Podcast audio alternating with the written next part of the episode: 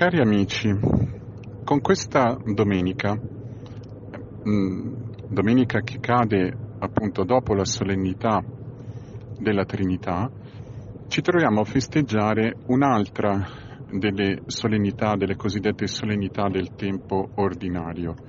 vale a dire la solennità, come viene chiamata, diciamo ufficialmente, del Santissimo Corpo e Sangue del Signore, che viene chiamata anche solennità del Corpus Domini.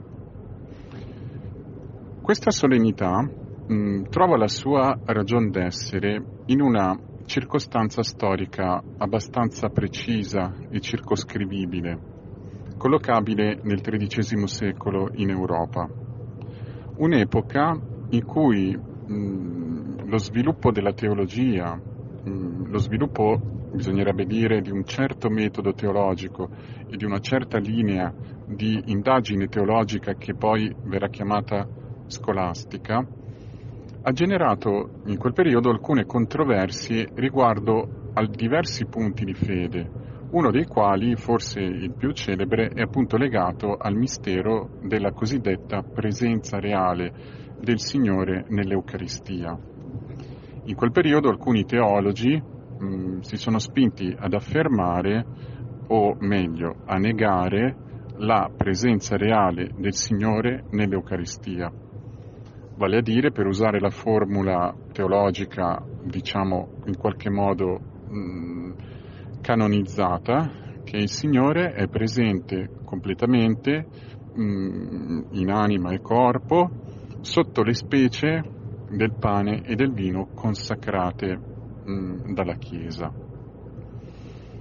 Presenza reale quindi si intende il fatto che in queste specie, il pane e il vino, il Signore è presente in modo reale, in una maniera piena, in una maniera specifica. La teologia, diciamo, di tutti i duemila anni di tradizione cristiana in qualche modo ha sempre cercato di esplicitare, spiegare, comprendere, proporre ai fedeli come mh, questo possa avvenire e che cosa significhino poi queste parole, ma in particolare nel XIII secolo la controversia e le posizioni di alcuni teologi hanno generato una sorta di reazione. Una reazione che è partita da mh, alcune, eh, diciamo meglio, dalla sinergia tra alcuni teologi, alcuni vescovi, il Papa e alcune figure eh, di religiosi, in particolare una religiosa carismatiche, potremmo dire. Per rispondere quindi a queste teorie non bastava semplicemente rispondere attraverso le armi o meglio le argomentazioni mm, del pensiero teologico, ma bisognava in qualche modo rispondere anche attraverso la preghiera, attraverso iniziative che mirassero a mm, rivivificare, a suscitare, a rinnovare nel cuore e nella mente dei fedeli la fede eucaristica o come veniva sempre detto, la fede nella presenza reale.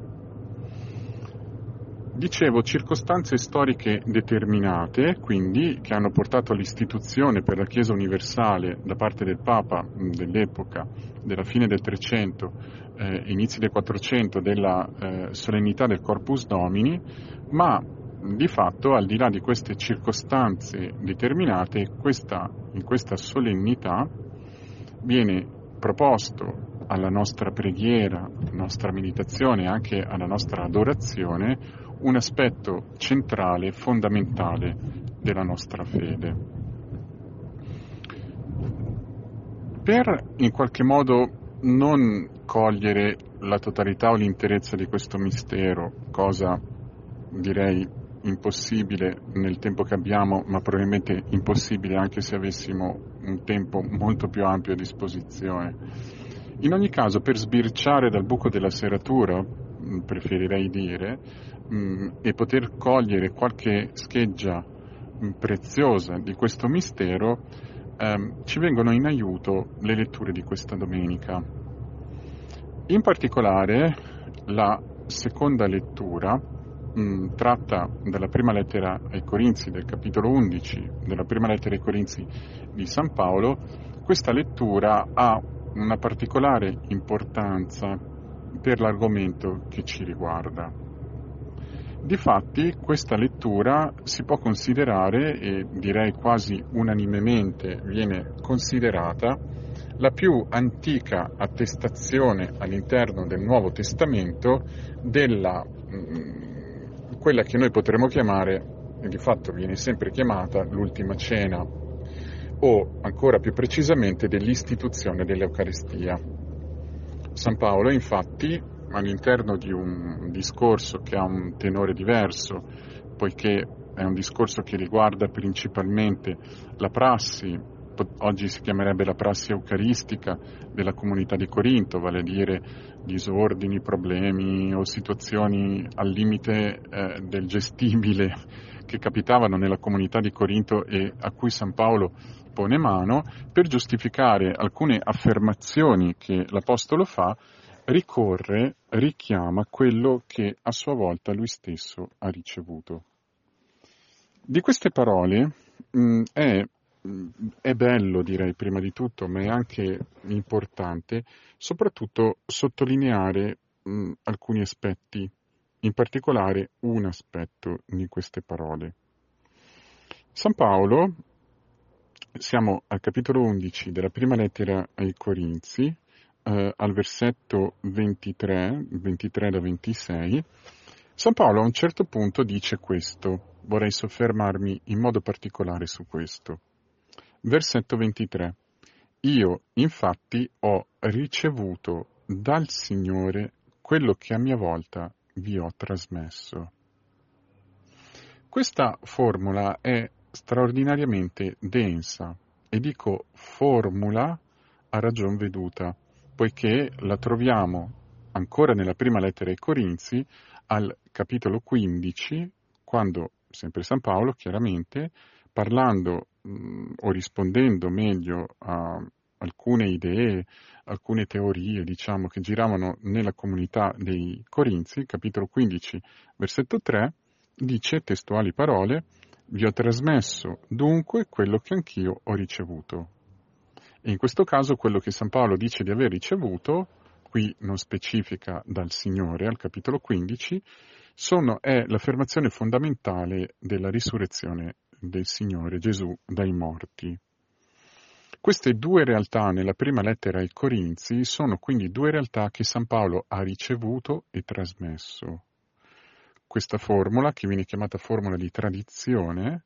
indica quindi che queste due realtà la fede nella risurrezione e le parole attraverso cui e i gesti che il Signore ha compiuto, attraverso cui la Chiesa fonda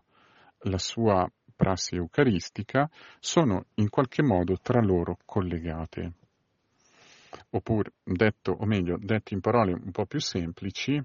credere nella risurrezione del Signore e partecipare o credere, diciamo così, nella presenza reale nell'Eucaristia sono in qualche modo collegate le due cose. San Paolo dice inoltre al versetto 23 della mh, mm, prima lettera ai Corinzi capitolo 11 che lui ha ricevuto quello che poi dice e su cui ci soffermiamo un attimo brevemente, quelle che vengono chiamate le parole dell'istituzione e i gesti che il Signore ha compiuto, dice di averli ricevuti dal Signore. Questa formula è particolare perché mh, di fatto si potrebbe obiettare od osservare San Paolo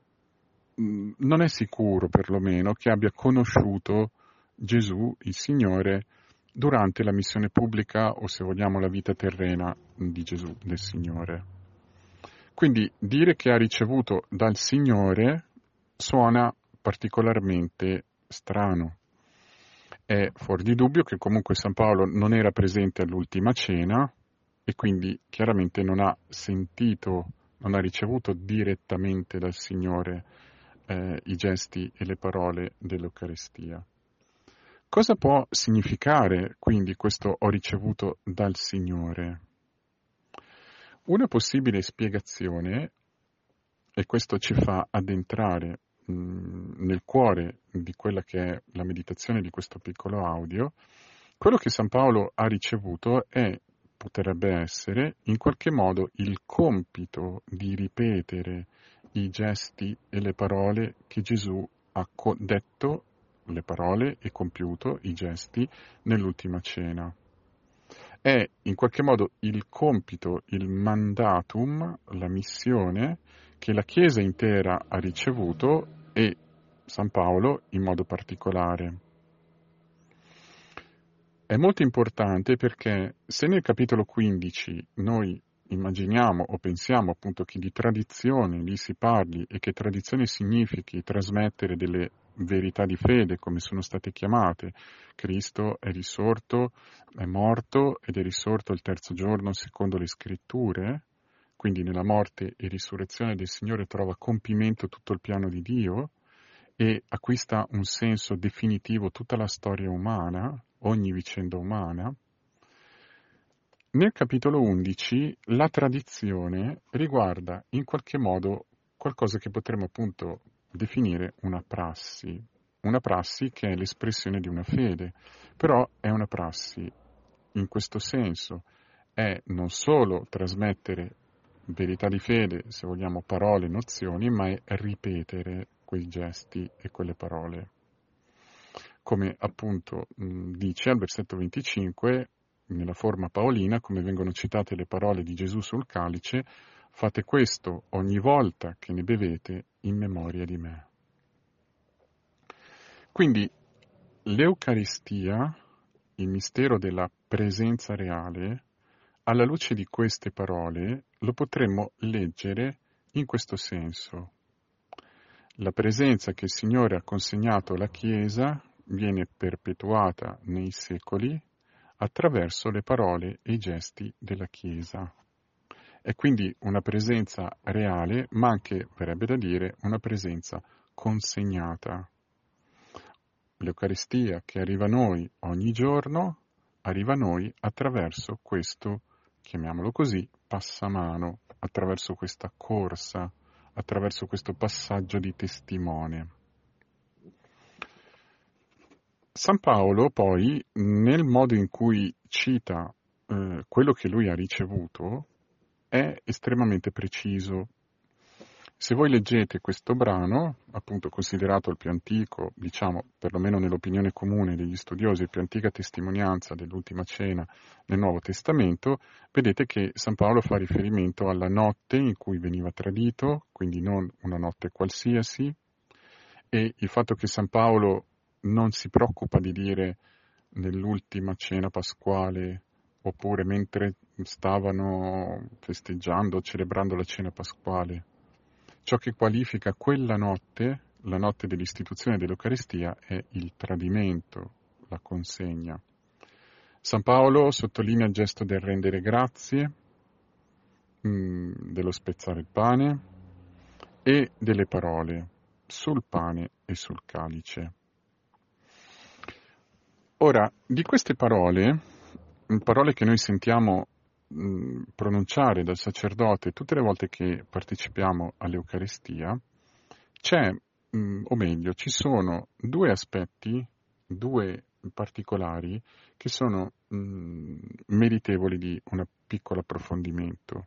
e che in qualche modo si innestano in quello che abbiamo appena detto circa questa consegna dell'Eucaristia. Le parole che, secondo San Paolo, Gesù ha detto sul pane sono, al versetto 24, questo è il mio corpo che è per voi. Fate questo in memoria di me.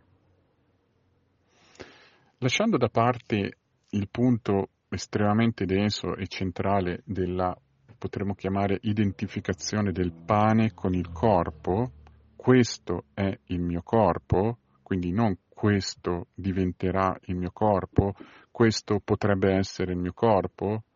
questo simboleggia il mio corpo, rappresenta il mio corpo, ma Gesù invece dice nella versione paolina, ma anche nella versione dei sinottici, questo è il mio corpo. Questa espressione, lasciando quindi da parte la densità di questa identificazione, questa espressione colpisce perché c'è un inciso che è per voi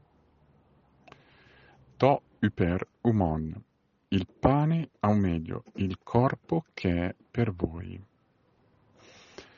In questo che è per voi, che è a vostro favore, che è per la vostra vita, verrebbe da dire, colpisce questo fatto. La prima realtà ad essere per voi sembrerebbe, secondo la sintassi, il corpo prima ancora che il pane. Questo corpo che prese- identificato col pane è per voi.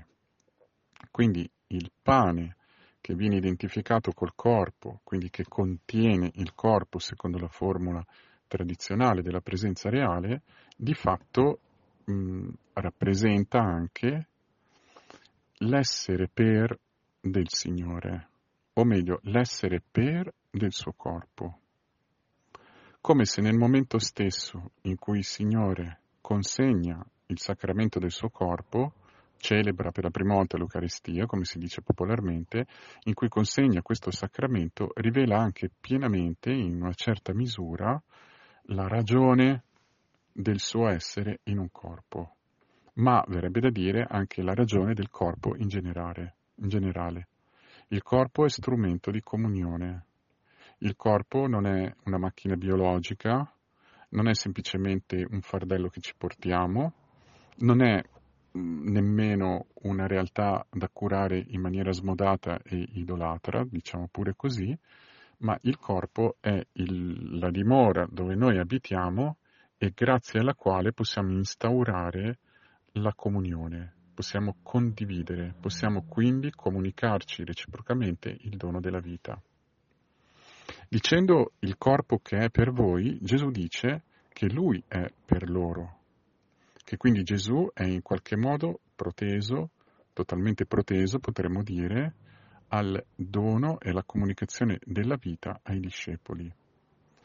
Quindi il pane che viene identificato col corpo e lasciato, consegnato alla Chiesa, diventa presenza reale nel senso del dono. Certo, presenza reale che può e deve essere adorata, quindi non necessariamente l'Eucaristia è data solo per essere consumata, ma il significato profondo, uno dei significati profondi, uno degli aspetti più sorprendenti del mistero eucaristico è appunto questo essere per il pane che viene mangiato, che dà la vita, che nutre che eh, co- tocca quella sfera profondamente simbolica della vita umana che è il cibo, il nutrimento e il nutrirsi, e che questa sia una sfera simbolica, per esempio noi oggi lo sappiamo ancora di più dalla considerazione di quelle che è la diffusione delle cosiddetti disturbi alimentari, ecco, proprio utilizzando questo mh, elemento della realtà che già nell'Antico Testamento era stato per così dire caricato di grande valore simbolico, Gesù dice proprio questo, sono per voi, sono dono incondizionato, dono che comunica vita senza ombre, a tutto tondo. Se il corpo, il pane, viene qualificato come dono, quindi come dono per, essere per, al versetto 25 le parole sul calice sottolineano un altro aspetto. Nella versione paolina infatti noi leggiamo che Gesù dice durante l'ultima cena, questo calice è la nuova alleanza nel mio sangue. Queste parole colpiscono certamente noi lettori, noi abituati a partecipare all'Eucaristia perché non sono esattamente le parole che vengono pronunciate dal sacerdote sul calice. Questo è il mio sangue, versato per voi e per tutti in remissione dei peccati, fate questo in memoria di me, queste sono le parole che vengono pronunciate dal sacerdote sul calice. San Paolo, la versione paolina, dice questo calice è la nuova alleanza nel mio sangue. Il significato è esattamente lo stesso di, che, di quelle che vengono usate nella, nell'Eucaristia, nella Messa, però hanno una pregnanza particolare perché il calice viene identificato nella nuova alleanza nel sangue. È chiarissimo che il calice contenendo il vino rappresenti il vino, diventa l'elemento che si trasforma nel sangue. Ma questo sangue viene qualificato come il sangue nel quale viene stipulata la nuova alleanza. Nuova alleanza significa che ce n'è stata un'antica, o meglio ce ne sono state di più antiche, e queste alleanze sono da rintracciare chiaramente nell'Antico Testamento. L'alleanza noi sappiamo che è una modalità di relazione, è una modalità di relazione che si conosce, conosciamo in realtà anche senza saperlo anche dalla vita quotidiana, fare un patto con qualcuno, mettersi d'accordo con qualcuno, coordinarsi, eccetera, come diciamo noi, con qualcuno, mh, anche solo dal punto di vista organizzativo, suppone un accordo, anche solo dozzinale, tra due persone. Quando questo accordo viene invece formalizzato e fatto in maniera consapevole e regolato in tutti i suoi dettagli, questo si può dire che diventa un'alleanza. E l'alleanza suppone quindi che due contraenti, due persone, mettano insieme le loro volontà, leghino le loro volontà, si leghino gli uni con gli altri. Nel caso dell'Antico Testamento è Dio che sceglie questo per il suo popolo, che propone ad Israele un'alleanza, o se vogliamo più alleanze, e quindi che lega prima di tutto se stesso a questo popolo, assicurando a questo popolo la vita, il dono della vita um, e della salvezza dai nemici, dai pericoli, dalla morte, e dall'altra parte è il popolo che si lega a Dio, scegliendo volontariamente di dirigere, di lasciar plasmare la propria volontà, il proprio modo di essere, di vedere e di stare nella storia dalla parola che viene dal Dio che salva e che dona la vita.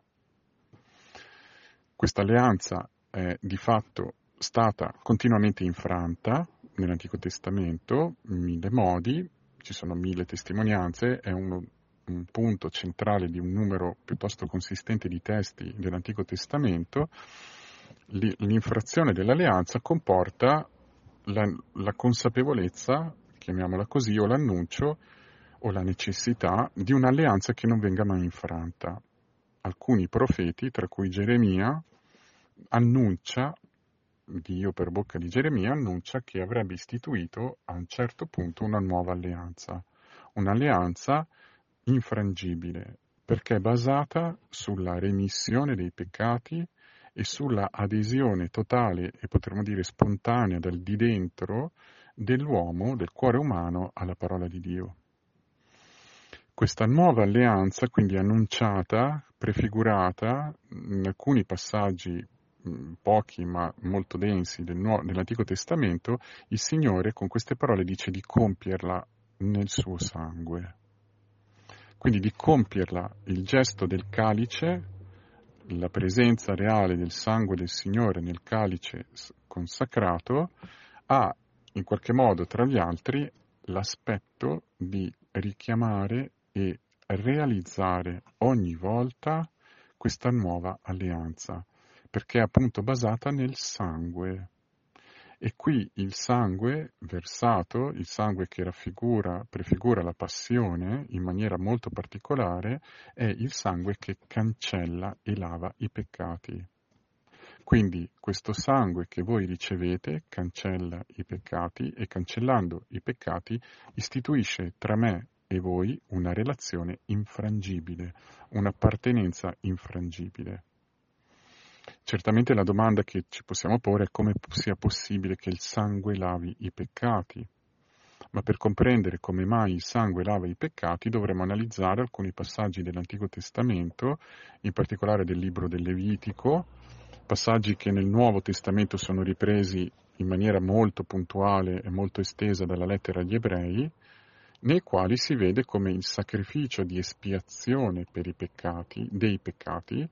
eh, implicasse il versamento del sangue o un certo uso rituale del sangue della vittima eh, designata. Dicendo che questa è l'alleanza nel mio sangue, il Signore fa capire che quello che lui sta per affrontare, cioè la croce, è un vero e proprio sacrificio.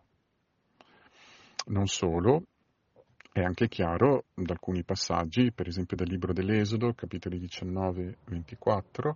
eh, che non si stipulava l'alleanza se non nel sangue. Il sangue serviva in qualche modo per ratificare l'alleanza, per sancire che il patto che veniva sigillato, gli accordi che venivano presi, a cui si dava un libero assenso, appartenevano a Dio, erano sigillati. Quindi, in queste parole sul calice, certamente c'è ancora la dimensione del dono dell'essere per, ma dell'essere per che è finalizzato alla costituzione di questa appartenenza infrangibile. Capiamo quindi che la presenza reale che noi oggi celebriamo, che la Chiesa propone alla nostra adorazione e meditazione, è fondamentalmente pre- una presenza reale e dinamica, una presenza reale e feconda, una presenza reale e generatrice. Ogni volta che partecipiamo all'Eucaristia, che ci comunichiamo e che adoriamo la presenza reale del Signore nel sacramento, in qualche modo noi in modi diversi riceviamo l'unica e medesima fecondità, quella della persona del Signore che è corpo donato per, che è persona vita per donare e comunicare vita, il cui dono è capace di cancellare il peccato, la barriera che separa l'uomo da Dio e quindi creare una relazione infrangibile. È molto importante sottolineare, e qui concludo, mh, ne accennavo mh, verso l'inizio di questa breve audio, che tutto questo avviene nella notte in cui Gesù veniva tradito. Quindi il contesto dell'Eucaristia, come il contesto dell'ultima cena, come il contesto della Pasqua del Signore, della sua passione, morte e risurrezione, è il tradimento.